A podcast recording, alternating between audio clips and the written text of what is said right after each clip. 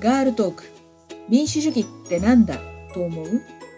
このポッドキャストはサイレントマジョリティとみなされている女性たち一人一人が社会について政治について民主主義についてどう考えているのか考えていないのかをモデレーターとのおしゃべりを通して発信していきます。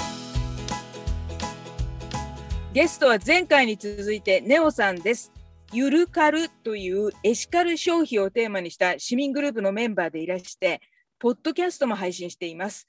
ネオさんは以前は典型的なノンポリでいらっしゃったんですけど、生活クラブの講演会に行くようになってから考えが変わってきたっていうことを前回お話しいただきました。今回は生活クラブや10年間お手伝いしていた自然農法を通して、ネオさんが見知ったことについて伺っていきます。よろしくお願いします。はい、お願いします。えー、デオです。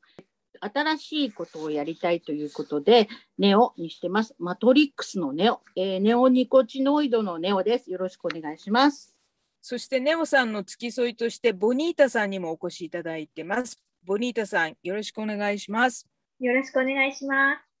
前回、お子さんをたくましく育てたいので、桜さくらんぼ保育を実践する幼稚園へ入園させて、そこで知り合った保護者の皆さんを通して、生活クラブの講演会に行くようになったっていうことをお話しいただいたんですけれども、1990年代後半から2000年頃でしょうか、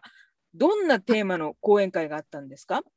？25年ぐらい前になるんですが当時としては最先端のことがテーマになっていると思います。電磁波の話はすごく衝撃的でした。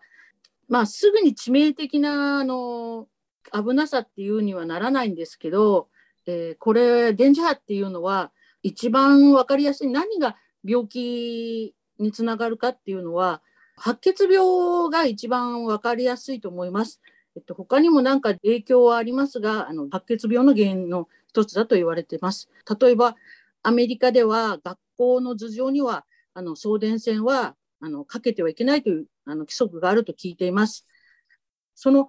講演会を聞いたときに、私の町じゃなくて隣町なんですが、府警の方が自分のところの小学校の上に、やはり送電線がありまして、さすがに送電線を撤去っていうところまではいかなかったので、高くしてほしいと、送電線の位置を。で、特別教室をその送電線側にしてくれっていうことで、運動をしまして、その時に般質問の傍聴を初めて見に行きました。その皆さんの苦労が実って送電線を高くして特別教室と教室の位置を変えたっていうのをあの見てきました。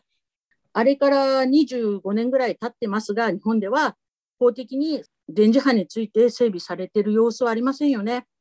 えー、むしろ今から携帯電話の5時に突入してるんですがこれはちょっとやばいかなっていう感じがして怖いなって思ってます。うちも最近までは電子レンジがなかったですし、不便はなかったんだけど、カチカチの冷凍を溶かすのだけは時間がかかったので、今年ですね、今年電子レンジを購入させていただきました。便利です。でもででも電磁波怖いです。えー、それと少しバブルの余裕のある頃だったので、あの中国の話で中国の生活の豊かさはもうすでに皆さんと同じレベルですよ。あと10年もしないうちに皆さん追い越されますよっていう話があったんですが、え、そんなことないじゃんと思ってたんですけど、そんなこと今ありますよね。あの、もう一つ衝撃的だったのが、あの、遺伝子組み換え作物が入ってくる。これ、まだ入ってない頃だったんですけど、なん、なんのこっちゃって思ってたんですけど、除草剤に強い作物を作り、除草剤とセットで栽培するということで、収穫量を増やすという、なんか夢のような話なんですが、ちょっと怖いなっていうことですごい驚愕してしまいました。遺伝子組み換えの作物と除草剤のセットで栽培する話は、当時、たまたまなんかコープの集まりに行かされた時に、その講演会を聞いた後なので、うん、ナタネ油かなんかがその遺伝子組み換えのものが入るっていう話があって、最後に質問ありますかって言った時に、あのぜひこれは慎重に対応してくださいということで、こういうふうな意見を言ったりする人間ではないんですが、初めて意見を言いました。その時は他の皆さんからたくさん拍手をいただきまして、なんかちょっとびっくりしました。で、その頃からやっぱり自然派の考えっていうのがだんだん身についてきて、で、今住んでる町に引っ越すことになって、それまでこだわってる牛乳とかもありますので、その牛乳をこの町でも購入できないかって言って探し回ったところ、あの、その自然派の農家さんがそれを購入しているということで、一緒に購入させてもらえないかということで、あの、話に行って、なぜか、なんとなく、あの、お手伝いをさせていただくということになりました。はい。あの、有機農業はすごく注目されていて、具体的にはどんなお手伝いの作業をするんですか？種まきとか、あのそういったことは農家さん自身がやられていたのですが、私はどっちかというと収穫の方をやっておりました。月曜日から金曜日、一年中何かしらの収穫がありましたので、あの午前中ちょっとお手伝いをさせていただいてました。春の菜の花、あの白菜菜はすごい別名菜花っていうんですけど、これを初めてその場所でいただいた時は、ポキッと折って食べさせてもらったんですけど、すんごい甘くて思わず、甘いって、あの、なんか芸能人みたいな、甘い思わず叫んでしまいました。本当に美味しかったです。春から夏はあの収穫もあるんですが、雑草との戦いですね。雑草はあの背の高いもの、自分の背の高いもの、あっという間になってしまうんですが、それを引っこ抜いて、畑のあの間間にあるちょっと通路みたいなところにそれを横倒しにして他の雑草が生えないようにしたりもちろん毎日取ってる雑草は堆肥にするために森の方に集めていったりしていました。夏の暑い頃は、えー、4時ぐらいに作業していました。その頃の一番収穫しやすいのはモロヘモロヘイヤなんですが、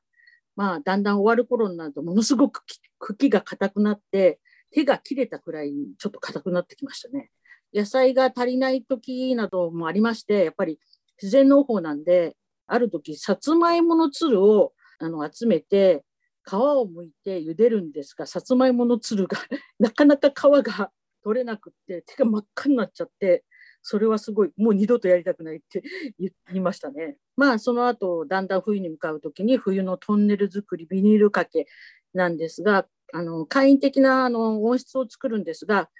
雪に負けないように針金を何本もかけて高さもちゃんと雪に埋もれないように合わせて作るんですがこれが結構手間がかかった上に春先になると今度これが頑丈に作っちゃったんで撤収作業がすごい大変でした。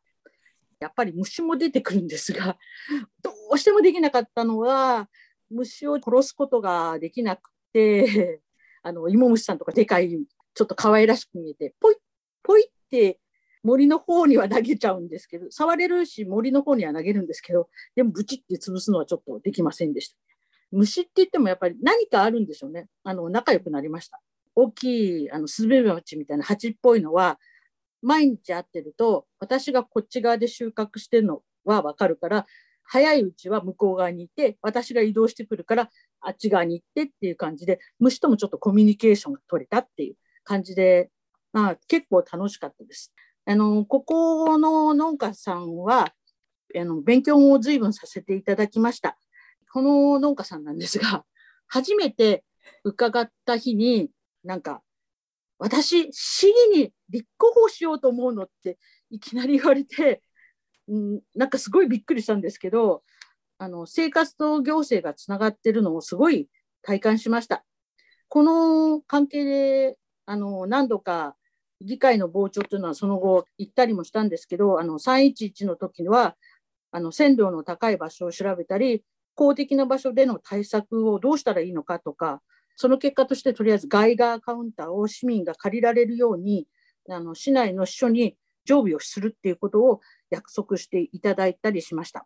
あと農家さんで、そので農農薬についてもあの少し勉強させていただいて、まだあの有機リン系の農薬、ちょっと油っぽい農薬が主流だったんですけど、それからあのネオニコチノイドの時代になってきまして、これはちょっと水溶性なので、洗っても落ちないあの厄介な農薬なんですよね。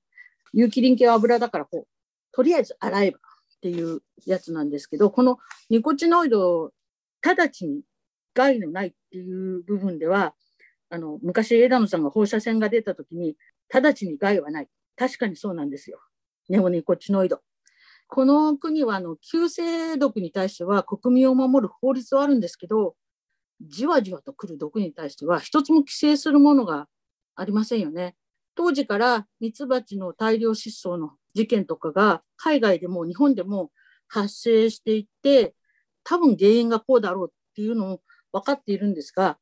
脳神経系に影響が持つがゆえに、脳からの命令が壊れてしまう。しかも、無味無臭なので、ミツバチはあの帰るところも分からなくなってしまって、大量失踪というか、帰ってこれなくなってしまったっていう原因があるみたいなんですが、人間にちょっとの毒だからね、全然影響がないっていうわけでもなく、えー、人間だとそれで神経毒ですので、